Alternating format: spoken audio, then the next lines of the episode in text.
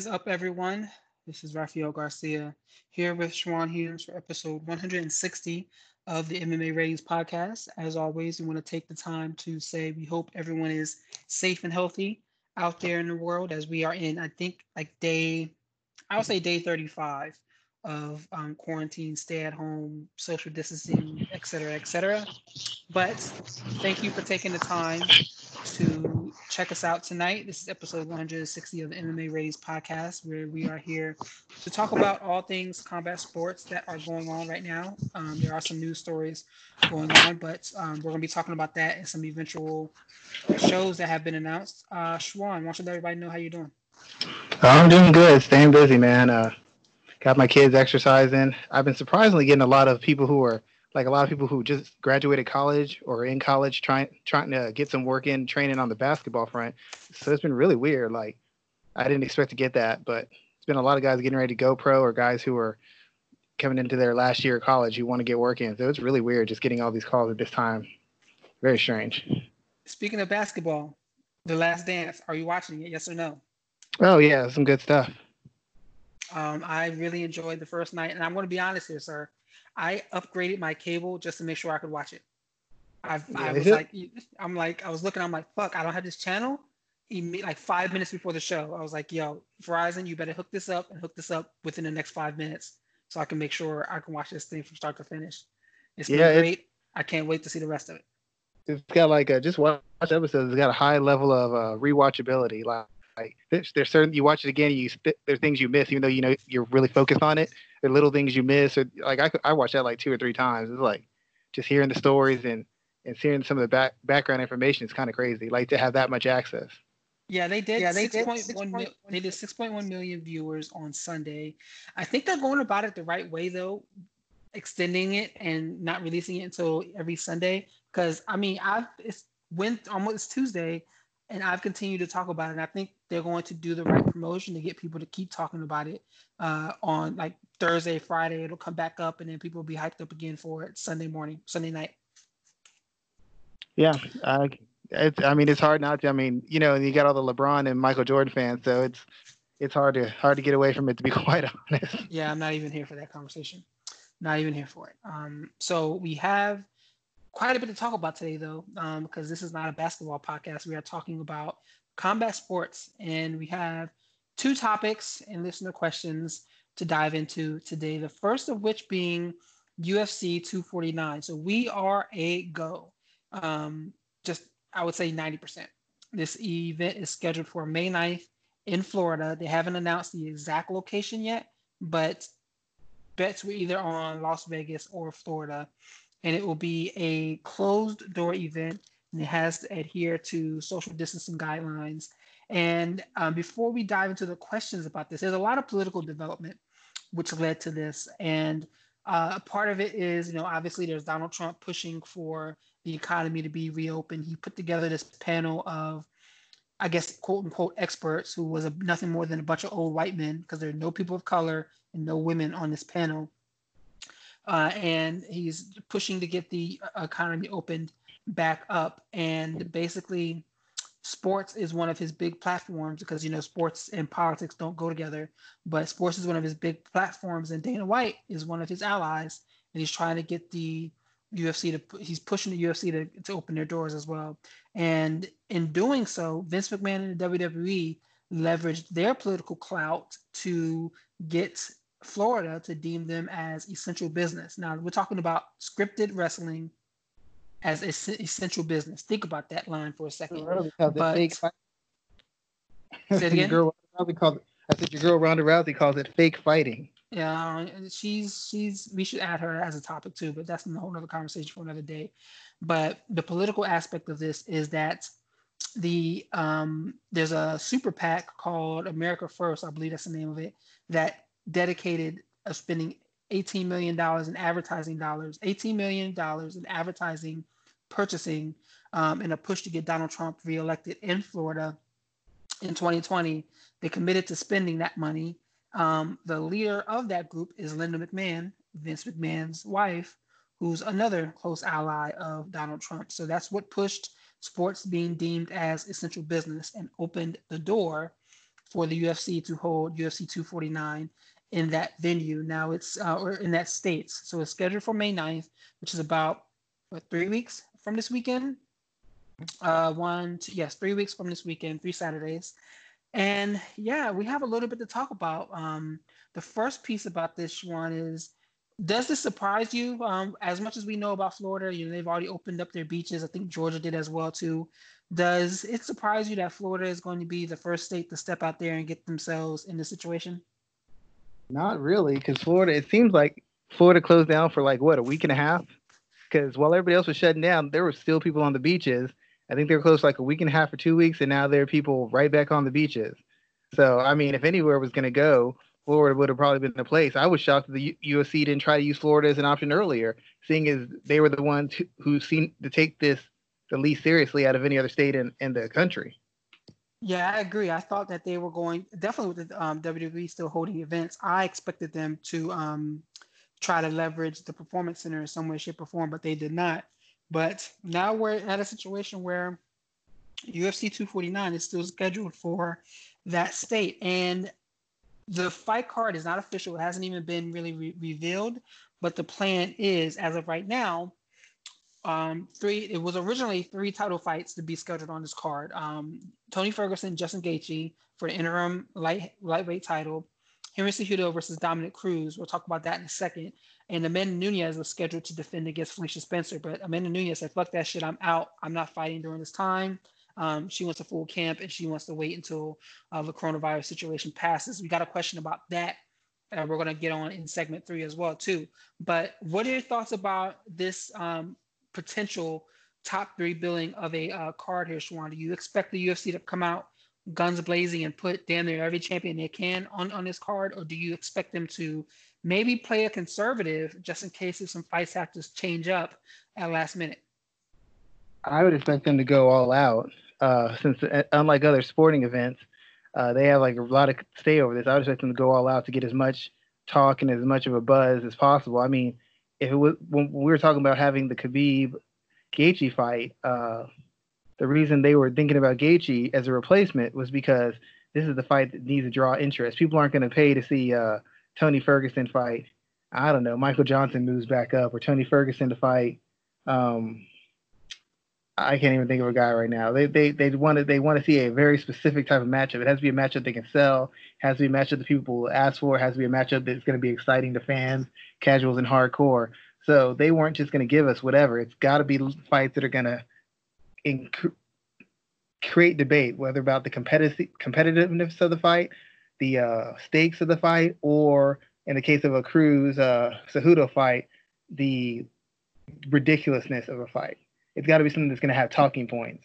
So I don't think they can afford to just have a good card. They want a card that's going to, you know, have the three levels of talking. Ooh, this is such a great fight. What's going to happen in the fight? And how do the big time, highly ranked, big star fighters feel about fighting in this environment? Those are all talking points that you can keep the UFC in the headlines for an extended period. And I, I think they want those kind of talking points. So let's take this one. We've talked, and we're not going to do a full preview. Um, as I mentioned, there, there isn't a full card, and we'll talk about that closer to the actual event date, probably that Tuesday before. But let's take a minute to talk about some of these fights here. We've already talked about Justin Gaethje and Tony Fer- Tony Ferguson at length, so I don't want to dive back into that one until we go into our um, fight preview on uh, closer to the actual event. But I do want to talk about this Dominick Cruz Henry Cejudo fight. So Henry Cejudo was originally supposed to face off against um, Jose Aldo, but Aldo's not going to be able to make the card. As a, a lot of Brazilian fighters saw, they were unable to get um, work visas because the U.S. embassy basically was not processing requests at the time due to um, the pandemic and the shutdown of travel. So, with Aljamain Sterling and Petr Yan, sitting out on the wayside waving their hands, yelling out, pick me, pick me. The UFC and Cejudo decided to go with Dominick Cruz. Now, Dominick Cruz has not fought since t- December 30th of 2016, where he lost a decision to Cody Garbrandt. Since then, since 2011, he's fought four times, once in 2014, three times in 2016. So he went from that position, I don't even think he's ranked, to fighting the champion for the bantamweight title. Schwan, help me make sense of this, please. Uh, why did this occur, and is this really? It's like, is this the real life right now? Well, the reason this make the reason it's hard to sell the fight. It's really hard to sell the fight from a from a log, logistical point of view because you're sitting there from a logical point of view because you're sitting there and you're saying if this was the average fighter you'd say he hasn't fought in years we don't know what he can do. We don't know what stage he is in. He's facing a dominant champion. He's facing a dominant fighter. This fight's a farce. This fight's a this fight's a trash can fire whatever you want to call it. But the thing that works in the favor of Dominick Cruz is his history. Now, I'm not saying I'm not saying um, Dominick is going to win this fight. I'm not saying the fight is legitimate, but Dominick Cruz has taken huge breaks from fighting, and what happens every time he comes back? He beats a highly ranked contender or he beats a champion. That's happened multiple, multiple times. He came back, he destroyed Mizugaki. He just leveled him. I mean, Mizugaki wasn't a necessarily a top three, five guy, but he was a top ten guy, and he was considered a tough out, and he walked right through him. He took time off, rolled off the couch, came right from behind the announcer's table, and eked out a decision win over one of the most dominant champions in bantamweight history, in T.J. Dillashaw. And then he came back and he fought Faber, and he beat Faber too. So even though, even though those fights were a long time ago, even those fight, even though those fights probably weren't against athletes the caliber of Henry Cejudo, the fact of the matter is he has a history of taking months, years off and coming back and pulling, essentially pulling out upsets against highly ranked, highly skilled, highly established fighters. That's basically what he's been known for in the past couple years. So you can kind of sell this. You can kind of sell this to the public because it's what Dominick Cruz does. He takes off for a while, comes back, and just wipes the floor with some highly ranked, dangerous fighter. So maybe he can turn the trick one more time. And if he does turn the trick one more time, there's an argument that not that not only is he the best bantamweight of all time, you have to start considering him as being one of the best all-time fighters, even with the lack of activity. To take that much time off and be taken on top top ten, top five, number one contenders and champions, and wiping the floor with them and beating them decisively, uh, that that's something you probably won't ever see again in the history of the sport. You know, it's different when you have like a Floyd Mayweather who was so far ahead of everybody, but that's Floyd not having any injuries. That's Floyd just choosing to take time off and getting to pick who he's going to fight. Dominick Cruz is just picking the best person available for him to fight, and he's winning and doing so decisively. So um, with his past history, there's an angle you can sell this fight. He's I know that's the angle he's gonna say. I've done it before. Three times I've taken time off. Three times I come back. Three times I'm I'm three and zero oh off long breaks against a top ten, a number one contender, and a champion. I'm three and zero. Oh. Two guys who were historic, historically two of the best lighter weight fighters in the history of the sport. I beat them both coming off an extended break.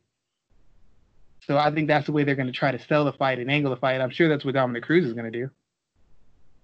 Um, man, I just that just does not cut it for me. Uh, when you look, the, the guy has not been productive in an extremely long time. Um, and it's not even a, like I understand if he was getting in the cage, competing, um, still still putting on wins and losses, et cetera, et cetera, still out there being active. He has not fought in almost four years. In many regards, he hasn't even shown an interest in fighting. Like, has he been booked in anything between that last fight in 2016 and now, and he's been pulled out? Has he? Has he? Like, I, I thought they um, were gonna do. I thought they were gonna do something with Petr Yan. So let me see. So he was okay. Let's see. So he he fought he last fought in 2016, where he defeated, or excuse me, where he lost to Cody Garbrandt, December 30th, 2016. He was supposed to face Jimmy Rivera a year later um, at UFC 2, 219. But in November of that year, he suffered a broken arm and was forced off the card. So that's one. Then he was supposed to face John Lineker in January of 2019. And then he was forced off the card from a shoulder injury. Um, so yeah, he was supposed to fight twice, and two injuries forced him off the card both time. Man, I don't think you booked this fight because a he to say Dominick Cruz is injury prone in training is an understatement. And I hate to make that point, but you have to, at this point in time, on what, three, maybe four weeks' notice, your body is not at the point where you're clicking on all cylinders and you're being able to. I'm not saying he wasn't training at all, but being able to sustain the effort that's needed to put together a full camp and be able to be ready. He may not even make it to the fight. Like that's how injury prone he is. So I don't even think you book this fight on that accord by itself. But from the storytelling standpoint, you have Petr Yan and Aljamain Sterling sitting there as top top names for him to face. That is those are banger fights, especially the Aljamain Sterling in, in fight, in my opinion. I understand Cruz is the bigger name. He is the commentator. He is the guy that fans will know. He has, you know, he, he has various shows that he puts together, um, promoting fights and and, and, doing um, the analysis standpoint of that. I get that, but from a booking standpoint, this fight does not make any sense, and I don't think you can sell it on any of those um, points. Yeah, I, I mean, from the legitimacy point, you have better guys. You have Petr Yan, but, but once again, who's the best guy Petr Yan's beaten? A faded Uriah Faber. I, am not saying he's not better. I'm not saying he's not a legitimate test for, for Cejudo for many reasons I, have talked about on Twitter. So I, I know he's a legitimate test. But when you really get down to the nuts and bolts of his record, who has he really beaten? Has he beaten anybody as good as TJ Dillashaw? Dominick Cruz has. There's an argument you can say. They both beat Uriah Faber. Okay, so they're a scratch on that. Both of them have beaten Uriah Faber, except Dominick Cruz beat Uriah, Uriah Faber four or five years ago when Uriah Faber was in more of his athletic prime. He beat a Uriah Faber who hadn't fought in like a year or two and only had one fight in between. He's beaten the better in his in his last three or four fights. He's fought better competition. He's beat better competition than Petr Yan has in the entirety of his time in um in in the in, in the UFC in the bantamweight division. Aljamain Sterling also he's fought some really good guys, but a lot of guys he's beaten. I mean, he lost to Moraes, who got starched and got really manhandled by Cejudo. He struggled in the fight against Pedro Munhoz. It wasn't like the most dominant win. I'm not saying these guys don't have a legitimate argument as far as their rankings, their skill sets, their physical tools. I'm just saying there is a way you can spin this to make Cruz fighting Cejudo seem legitimate and reasonable. I'm not saying it is, but there's an angle you can spin. The UFC wants to take advantage of having the opportunity to have all these eyes on it. They can't afford to put in people who don't draw interest, people who can't talk, people who can't sell a fight, people who can't make Henry Cejudo look kind of dumb. Because Cejudo's a smart guy, but when his trash talk is very subpar, a guy like Cruz can expose that. You can work around that. You can build that. Petr Yan can't sell a fight. Not behind the mic, he can't. Aljamain Sterling, hmm, I don't think he can do it either. They're trying to go for the the short term big burst to get the attention, and then they'll worry about legitimacy down the line. And I don't know why anybody's shocked by this because the UFC has always done this. I don't even understand why anybody's shocked. I don't even understand why anybody's offended. It, it's what the UFC's always done. So, so what are we talking about here?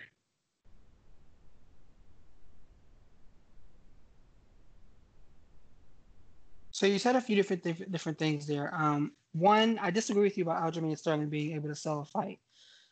The man can talk, yeah. and on top yeah. of and on top of that, go ahead. He hasn't sold one yet. I he mean, hasn't been given the opportunity to. Like if you look at if you look at the if you look at his um some of his quotes, especially recently, he says he says the type of shit that the UFC doesn't want fighters to uh, say. Like his comment last week where he was calling out people who are trying to fight for the UFC, and he's like, "And you think the UFC is going to owe you a favor?" He's like, "You you got another thing coming." Comments like that. He's a lot like Kevin Lee, where he says the things that the UFC doesn't want him to say, and that is held against them. So I think that he he is a different type of of of a promoter in that standpoint. And you know, there like when I'm not gonna go, I'm not gonna go down that path he's not the type of individual that the UFC appreciates when they when they when they say shit like that. He's not a Diaz brother. He's not a he's not a cowboy. He's not um Cerrone. He's not one of those guys who can say whatever the hell they want to say and it'd be okay. Aljamain sells himself in a different type of way where he's going to say wherever he wants, and he um will and he's been doing that, especially a lot lately. Yeah, his record like neither one of neither one his um record or Petr Yan's record holds up to Dominick Cruz's, but at some point in time, The time Dominick Cruz has been out of the case has got to count against him, and I think that that time is right now. No, I, I would I would agree with that. I, like like I said, but the thing about it is, in the in the made up fights the UFC has pulled out of their behind, Chael Sonnen versus Jon Jones. This is this is more legitimate than this. Um, there's been other fights where it's like you see people getting knocked out cold, and they're having a re- they're having a title fight rematch with somebody who was knocked out in the first round. Why are we having a rematch? That, I don't care if they defended the title, but it wasn't even a close fight. Why are we having another rematch? That fight doesn't make any sense. And and some of the clown fights the UFC has put together, this is one of the ones that at least has some legitimacy to me. Once again, I understand the difference between actual legitimate, but for MMA, this is legitimate as you can go. I mean, Dominick Cruz is three and one is three and one in his last four fights. I'd say that Aljamain Sterling is three and one in his last four fights. Petr Yan is what four and zero oh in his last four, but he ain't really fought nobody. I mean, and even though he knocked out Uriah Faber, and I, it was the knockout. If we're gonna say Uriah Faber is past his prime, and everybody says Uriah Faber's not that good technically, he's so flawed. If we're gonna say all that, then why the hell do we give Petr Yan credit for beating him? And that's the best guy. I guess Jimmy Rivera might be the best, but he be But I, I, I was never high on Jimmy Rivera either, to be quite honest. So the best two guys he's beaten is Jimmy Rivera and Uriah Faber. Okay, well we said Uriah Faber ain't great, so that win is essentially off the board. And Jimmy Rivera is good at, the streak he's gone on. I don't I don't really think much of him either. So while while based on records, based on youth, based on how the fight should go technically, I see why they have an argument. None of those fights can draw interest. I I, I can't depend on Petr Yan to hold an interview and make a fight sell. Those fights with Cruz got a lot of attention because Cruz's fight with Dillashaw because Cruz was making Dillashaw look like a clown. The fights with Faber were interesting because Cruz had this long-standing beef and he was making Faber look like a clown verbally. Even the fights with Cody Garbrandt, that fight wasn't any fight anybody was really asking for, but the fight got sold based off of Cruz's ability to be a, a pest and Cruz Cruz making smart comments, big social media stuff, all the while building up the UFC while taking his opponent apart. Interest slowly building those fights. You know, so that that's the only logic I can think is going. I don't think it's right. I don't think it's fair, but it is what it is. And the fact of the matter is, when it works in any fighter's favor, they never complain. If Aljamain Sterling would have got a title shot right after getting knocked out by Moraes, he wouldn't have complained. He would have took his title fight, took his title fight, and went on about his business. Your, Petr Yan would have had a would have had a tough fight with Faber and would have won it, and he got a title shot, he wouldn't complain. He would thought he earned the fight. They all think they earned the fight. So by that logic, we can't go by anything. And none of them would be willing to give up a title fight to do the right thing. None of them would. So I'm not gonna get mad at I'm not gonna get mad at Cruz for taking his shot. At least he's earned it. He's he's one of the top two bantamweights of all time. At least I can make an argument that he's he's getting rewarded for previous work. Maybe not current work, but previous work. At least they can make that make some kind of sense to me.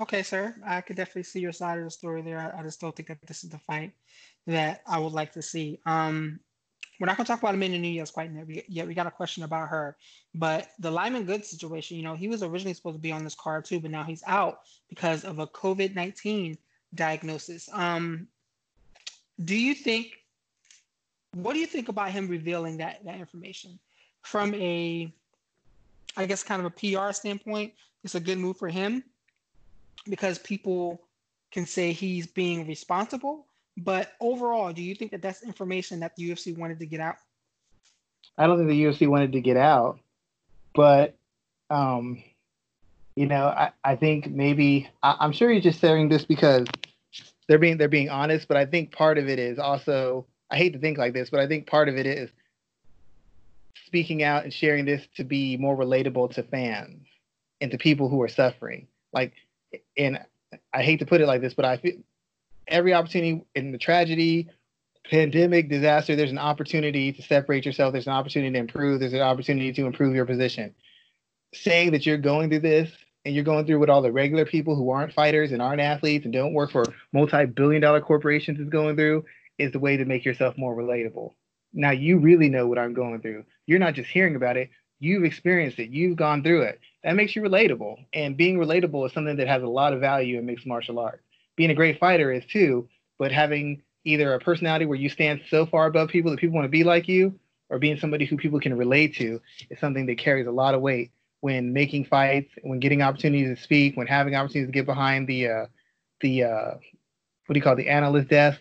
It opens up a lot of opportunities if you do it right. And once again, I'm not saying he's doing it. They're this being done on purpose, but I feel there's a little bit of this to it because I don't think the UFC will want to have any of their fighters coming out saying they've had it or they think they have it or anything of that nature. I really don't think they want anybody to say that.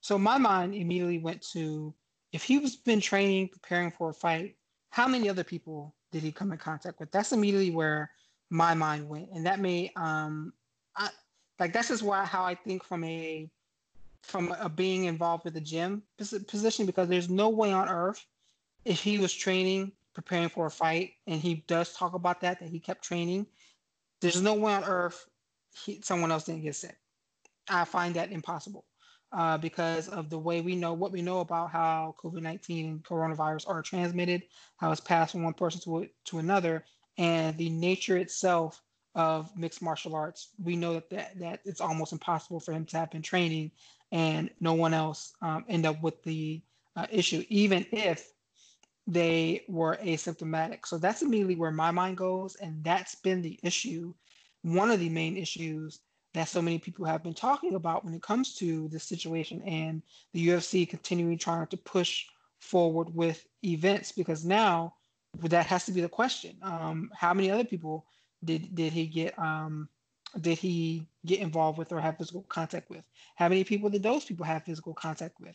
I think it all kind of snowballs from there, and it's not an easy matter to discuss in any way, shape, or form. And I don't think that the UFC is would be probably they probably wouldn't were, were not pleased with his um, revealing that news. Yeah, I, I can't imagine they were. I, I guess it answers the question where remember originally I was saying that I thought that somebody might pay someone to keep quiet just because it's such a it's so problematic to find out one of their athletes may may have may have had this issue or was having this issue because like you said you're training for a fight you're training to be in a fight and as you're training to be in this fight, let's say you find out, let's say me and you were trained together. So we're training again, training again, training together. Three weeks later, you find out you've got it. Well, that's three weeks you found out you got it. That doesn't mean you only had it. You, you, you just got it. Most likely means you've had it for a minute. And I've been exposed to you while you've had it.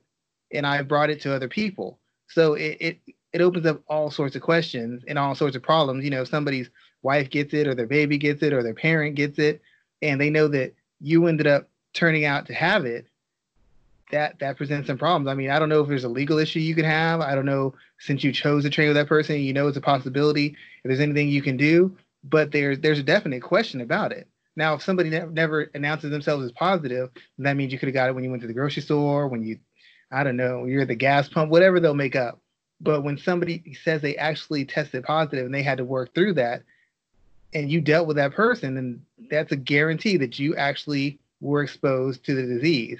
And you just either didn't show, either they were asymptomatic and they didn't show it and you got it, or you just were asymptomatic and getting it and you've been carrying it around to other people. Yeah, that's a very slippery slope that we're playing with here.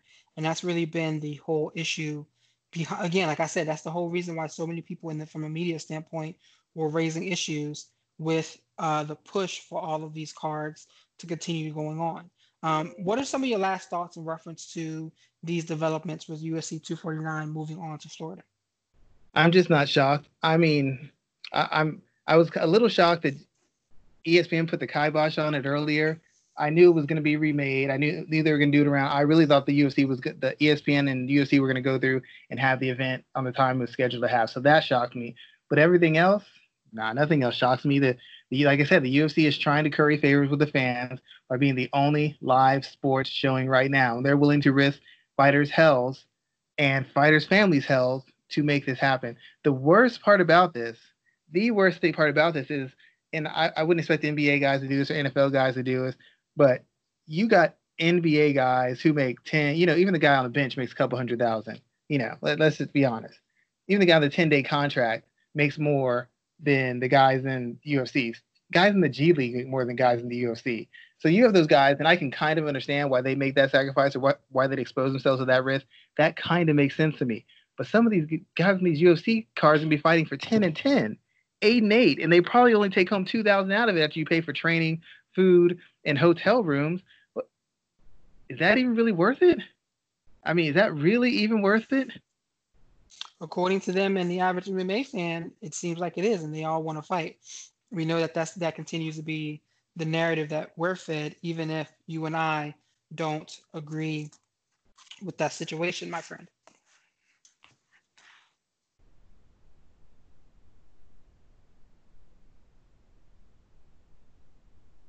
So we're going to move on now and talk about um, a new topic here because it parallels directly with what we just talked about with the UFC having their event on May 9th. And that's Bellator and Professional Fighting League. And they're both taking steps to uh, get in front of the coronavirus situation. And they're also protecting their fighters at the same time. Uh, so, two different types of news broke this week. First was the PFL news broke on Monday that they are postponing the 2020 season and they will be picking things back up in spring of 2021. And Bellator also postponed uh, Bellator 244, which was supposed to happen in June. So look at that. They're actually, excuse me, Bellator, I think they canceled their event, and you got to be very careful with that terminology. So I believe Bellator canceled their event, Bellator 244, which was scheduled for June 8th, and PFL postponed their 2020 season. Now, the reason why this is so important is because we're talking about two promotions canceling events that were further out than the UFC's showcase, and they're still taking the measure to um, end these events. Bellator's event was supposed to happen in Chicago, and I don't know when the next PFL planned fight was supposed to occur. While we do not have word from Bellator, PFL has announced that they're paying their fighters a monthly stipend, um, all their contracted fighters from now until next year when they start out their new events. Bellator, they've been paying fighters their full show and win money for these last few events that they've canceled. At least Bellator 2, which, which one was that? 241 that they canceled the day of or something like that, or like a couple hours before. From that one on, the sentiment has been that Bellator has been paying out fighters for um, those canceled events. I can never, I can't confirm about all of them, but that's been kind of the um, sentiment. So, Schwam, when you look at these situations here, these two situations uh, specifically, how? Okay, my first question is: Let's talk about goodwill with fighters here. MMA free agency isn't a big, isn't a real thing per se, in my opinion. I think it is for some people, for others, it is not. I've written about this a couple times in the past. But seeing Bellator and PFL take these steps to look out for, and I'm putting that in air quotes, look out for their fighters. Do you think that that builds any cachet for them with fighters as they are preparing to take plan and take the next steps in their career? Can we see this be a reason that some fighters in the future make the jump from the UFC to Bellator or PFL? Uh, I think there's a logical reason behind it. Um, the fact of the matter is, Bellator has a certain amount of appeal over the UFC just because of the issue with the uh, sponsorship. So there's a way to make more money than you could make at the UFC, even if you don't make top money as far as your actual pay. You can make money off of sponsors.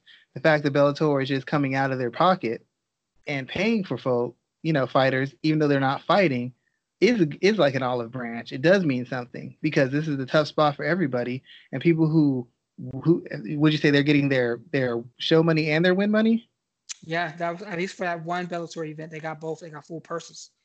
So you're so you're sitting there and you're thinking, okay, I'm going to supposed to get ten thousand, and then you get another ten, so you get twenty thousand. That's money you weren't expecting. I mean, yeah, you expect to win, but there's no guarantee you're going to win. There's never a guarantee you're going to win. So that's money you weren't expecting. That's an extra. That's an extra. That's an extra bonus for you when you're in a you're in a really tight spot.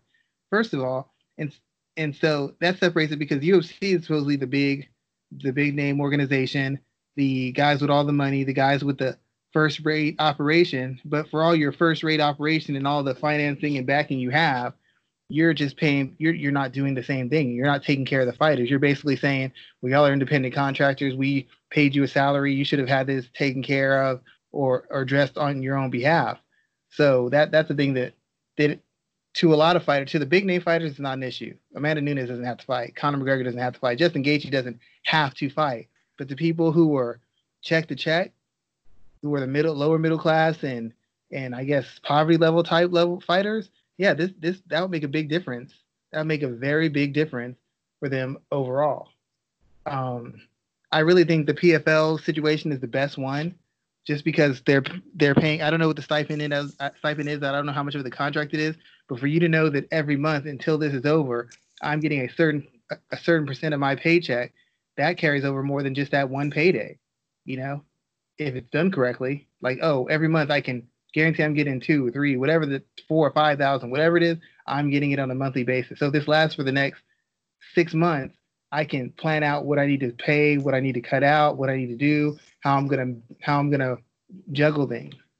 With the one-time payment of your pay money, your show money, I mean, yeah, that's great for now and maybe half of next month. What are you gonna do the month after? We can do the month after. You don't have a fight schedule. They're not gonna keep paying you because they're not making fights. You're gonna have to fight at some point.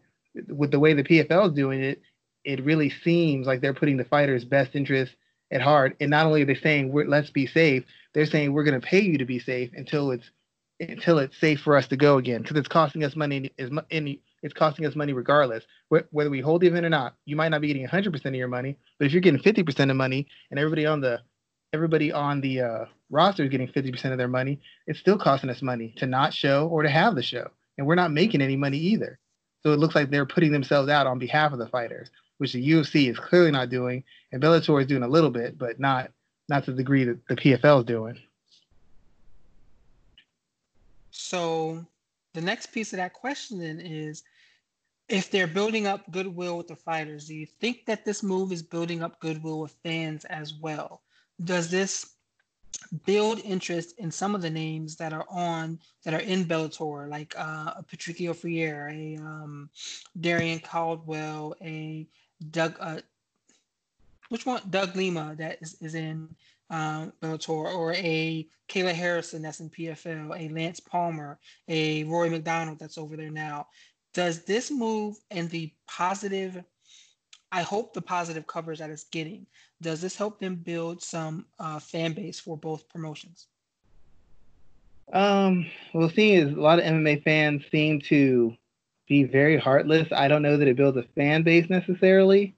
Um, but for the before the uh, I guess for the more educated fans, the fans who really care about the athletes on all fronts and not just as a source of entertainment, I think it helps them tremendously because it shows like you're running like a you're you're running like a world class organization. You're showing some concern for the fighters. I mean, to be to be quite honest, if I'm if I'm being honest, it doesn't matter if it does if it gets support from the fans because the fans will come if there's good fights. The fans will come if there's names. The fans will come if they're getting their money's worth.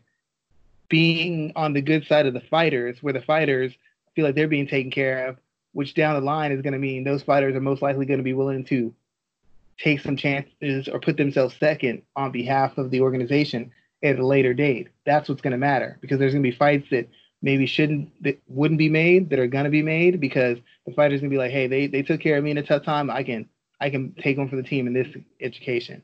Or when they finally get fighters, they know we're going to get top, high end quality, well prepared fighters instead of a hodgepodge of hodgepodge of matchups that are just being rushed together because they're trying to get a product out.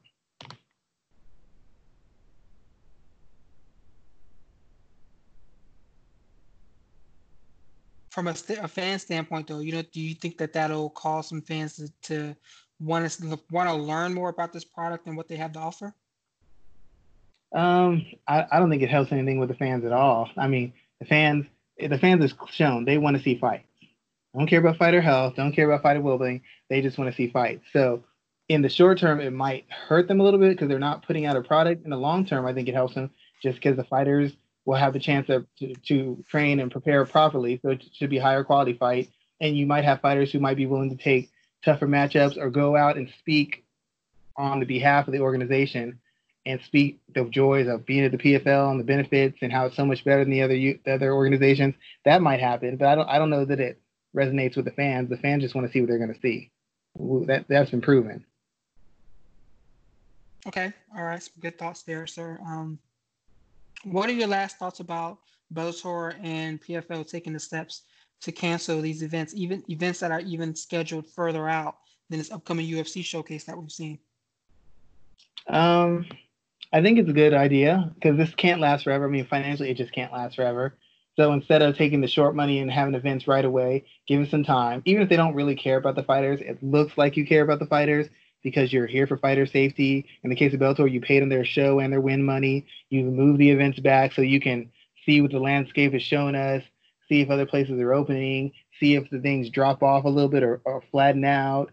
In the case of PFL, it's the same thing, except we're giving our guys a monthly stipend. We're making sure they're taken care of and they have a guaranteed set amount of money they're going to get every month. So they don't have the stress of having to force fights or train in a healthy situation. And it makes them that makes them look really good. And then of course they're doing the same thing, moving the events back. That way it it makes the appearance that they're really fighter friendly and their goal their main concern is the fighters and their family. Whether it is or whether it's not, that's the way it looks. And that look is going to help them when it comes to negotiating with other with negotiating with fighters. They have under contract and fighters who potentially could be under contract. They're going to remember the stuff like this. I saw the UFC. I was stuck out. I was begging for fights that I didn't want to have because I needed money. And the guy who, who the PFL offered me, but I re-signed with the UFC, and now the guys in the PFL are just sitting back, sitting back, getting their monthly money, percentage of their paycheck for doing nothing and they they know they have money coming in and I don't. And there's no other way for me to make money because there's no other jobs opening for me right now. All right there, sir. Um, let's let's move on in to segment number three.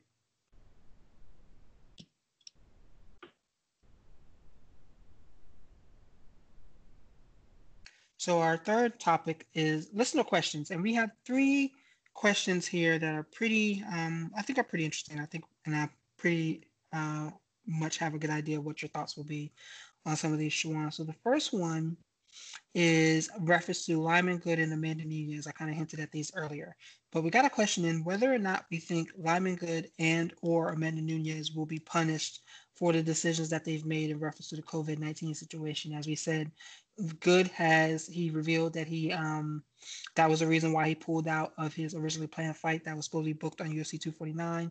And then um, Amanda Nunes, you know, she said that she's not fighting, period, in this um, situation. That she's going to elect to put together a full camp and not um not do this right now. So Schwan, what are your thoughts about that here? And do we think either one of them will get punished?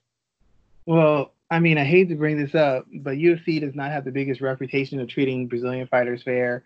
They don't have the greatest reputation of treating female fighters fair, unless your name's Ronda Rousey.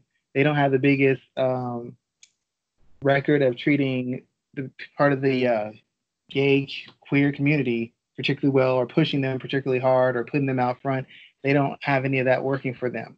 So I can't imagine that they would even hint at pun- punishing their double champion, Brazilian, female, lesbian champion.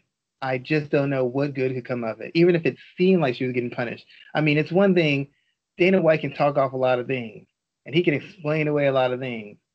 It would be a really hard explanation to wonder why all of a sudden Amanda Nunes can't get fights. I mean, people already think that he's against her now. She can't get fights. She's not getting pushed. You're pushing all these other girls. And, and one, one of the girls you're pushing is in a division that really only has four fighters. I, I can't see it happening to her. It's just too big a risk. Too many issues could come up. And like I said before, when you're with ESPN, a lot of stuff that happens now becomes a bigger story than it would be normally because you got that you got that organization behind you and they don't just pay for the content they pay for any drama issues legal whatever that stands out because that also helps them move units get buy get pay-per-view buys helps them generate interest for ratings for their show i mean they're partners with the NFL, but when an NFL person does a crime, how many times do you see it on ESPN on regular rotation? So they have some kind of issue where it seems like the lesbian Brazilian female double champ fighter is getting punished for looking after her health and her family, that is just not the kind of story the UFC wants to play around with. I know Dana's very bold very brave, but even even he's got to know better than that. As far as Lyman Good, that's different. That's different approach. He's not anybody. No offense to him. Good fighter, what I understand, a good guy you can you can justify why Lyman Good isn't getting fight. You can spin that because he's not a he's not a good enough fighter or impactful enough fighter in the UFC to to for people to really notice it. So you can explain that away. It'd be really hard to explain someone in Amanda Nunes' position away.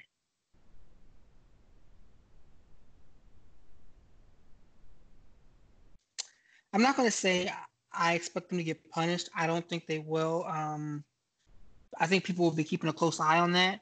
And even if I know Lyman Good wouldn't talk out about that, uh, he wouldn't speak about that. I think Amanda Nunes would if she was in a position that she felt like she was getting ostracized for her decision. But yeah, I don't think neither one of them will be punished per se, and I'm using that in air quotes. Uh, I but I do think people will be keeping a closer eye on that because I know they can't be pleased that Nunes has decided to pull out on what would be a huge card, and they're trying to draw as much attention to it as necessary. I really hope they don't try to do some interim title bullshit either, because she deserves better than that. Um, they can move that fight. If if I was Felicia Spencer, she better she should hope that they move that fight for her because that gives her more time to prepare as well. She's going to need every bit of it. Um, same thing with Lyman Good. I hope he doesn't really get in trouble or get um, held, things held against him as well. I mean, I always forget that he's a Bellator champion, man, a former Bellator champion, and uh, he just hasn't really been in any positive positions since. Uh, the second question we have is also in reference to UFC 249. And is it a good idea for this event to still go on this soon? Schwan, I'm going to throw it to you first, whether or not you think this is a good idea. Uh, yes or no, and why or why not? Um, I don't really think it's a great idea. I just think it's going to happen because the UFC is trying to make money and they're going to hide behind the thing that their fighters just want to fight. And I think a lot of the fighters want to fight because they need money too. I, don't think it's a good idea. I don't necessarily agree with it. Who am I, who am I to say somebody can't get paid? Who am I to sit here and tell them what to do with their corporation? They don't listen to anybody anyways, especially not someone like me. So who, who, who am I to question it? I don't agree with it. I don't like it. I'd rather people just get paid to sit back and and and be healthy and figure out some kind of new creative way to, to come up with some content. But that's never been the UFC style, and so I've just accepted it's going to happen.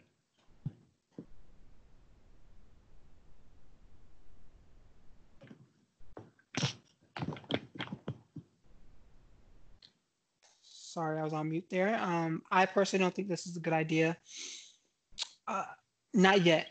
We need to make sure we're in a position where we can we can say people are protected. Um, with Lyman Good popping up with COVID nineteen, that's one case within the UFC that we may or may not know about. Um, like I've I've talked openly on this show and on the Let's Talk Wrestling podcast about the um, WWE and their issue with uh, they had a talent pop up with COVID nineteen, and even today they had a anonymous individual call into I can't remember the um, the name of the official meeting, but they had an anonymous individual who claims he is a WWE employee make accusations that WWE is forcing them to perform during this time, and that he's concerned that that the he in air quotes their name was John.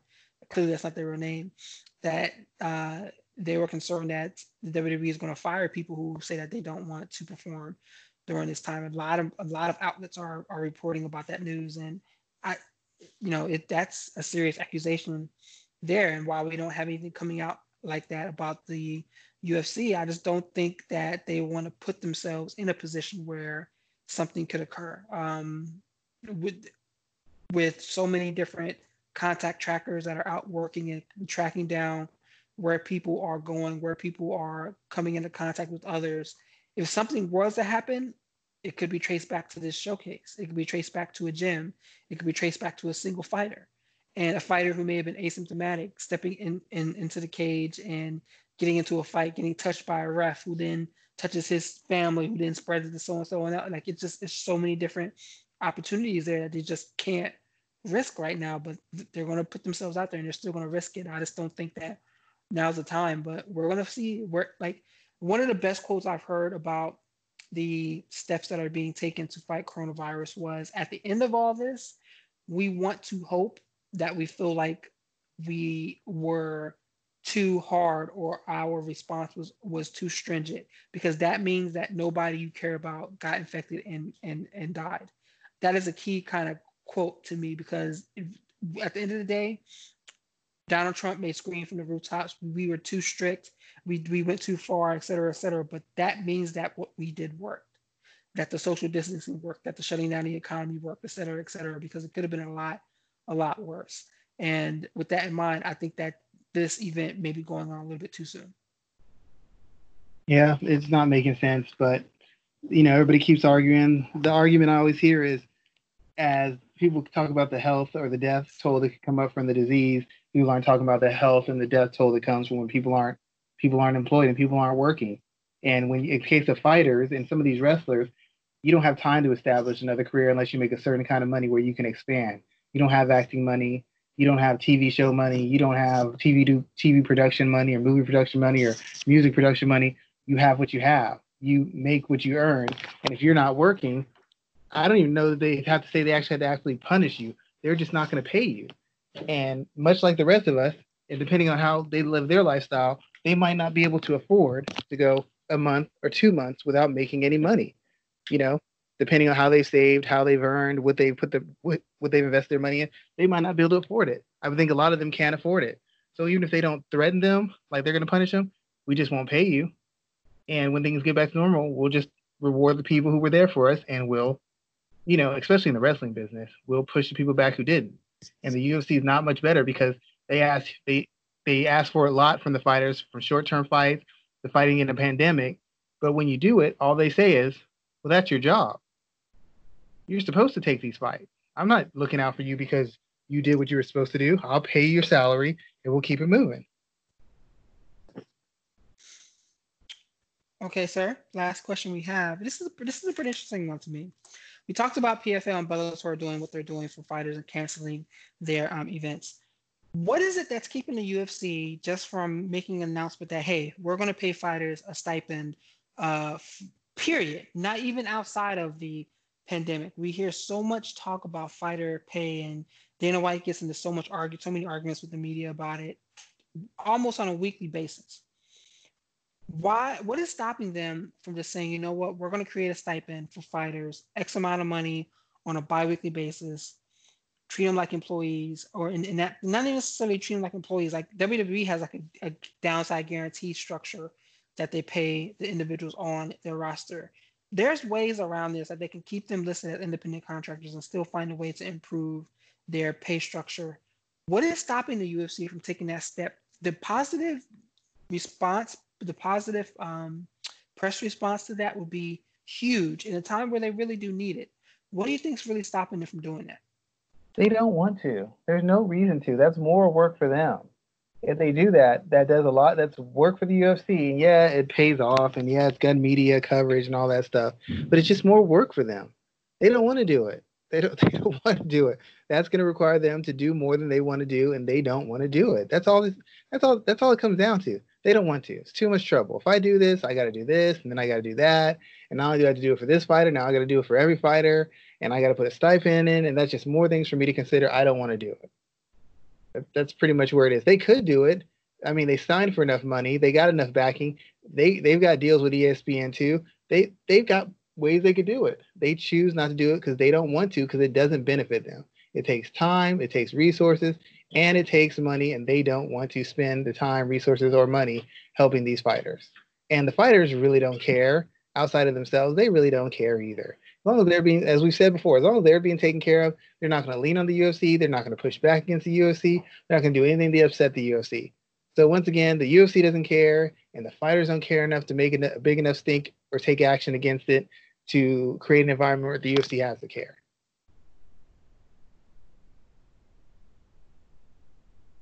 Do you think we'll ever get to a point where that actually happens? I like to say yeah. I like to think at some point people are going to stick together and start making stands. But human nature is pretty selfish, to be quite honest. And I haven't seen like like I said, I, always say somebody in the like when the UFC got bought out by the Fertitas, they had to make a sacrifice. I know they're rich, but they had to they had to buy in. They had to risk their reputation, their finances, whether it's their dad's money, their money. They had to take a risk to make this happen nobody who's a fighter seems to want to take the risk of their career to make sure that other fighters, future fighters, other people in their division are taken care of. They all do what is best for themselves. That's all they do. They take fights that are best for themselves. They take deals that are best for themselves. They take opportunities that are best for themselves. Nobody says I shouldn't get this title fight. Give it to him. That never happened. Nobody says let me fight the toughest matchup so that I can make let somebody else who who who's worthy of a title shot get one. Never happens. Nobody says hey if I'm getting paid a million I want to make sure my opponent's getting paid a million. Maybe maybe Conor McGregor that's his stick. Red panty night I get you paid. Who else does that? Who else cares? They say that's not my business. I'm just here to fight, do the best I can. And until someone decides they're going to put other people first, it's just going to it's going to keep moving this cycle. The UFC and their investors are all focused on making each other money and taking care of one another. The fighters are only concerned about taking care of themselves. And until that changes, the UFC will always have the upper hand, and the UFC will never have any real leverage or pressure to get things done. I know I'm not going to pressure them. If the, if the people in horrible circumstances aren't gonna aren't gonna try and do better or fight better, why am I taking time out of my day or interrupting my the jobs I have to do or interrupting the money I can make or time with my family so I can fight a battle that you're unwilling to fight? What sense does that make? Thoughts there, sir. We are going to begin closing out our show today. But before we do that, Schwan, please let everybody know what you are working on. Give everybody a preview into your head. What's going on up in there? Uh, I just been kind of bouncing around a couple pieces. It's hard. I guess it's the stuff I'll do will be more kind of a kind of cover a variety of things, usually in the women's MMA sector, maybe MMA overall. I did have my Daredevil pieces come out two weeks ago. Thank you for everybody who supported it and checked it out. But um, probably just talking about training habits and uh, some thoughts I have as far as how fighters are being developed, that kind of stuff. True, true. I am working on my typical MMA and pro wrestling coverage. Um, you'll find all of that on this channel here. Let's talk wrestling. That next episode will go up on Thursday. I have a little bit of content to catch up to, but stay tuned for that. Um, you can go over to MMAratings.net, which is our flagship, to read all the content that Adam Martin's putting together and rate our fights or rate the fights. Let us know what you're thinking about mixed martial arts and a lot of those battles um, that are coming up or those that have happened in the past.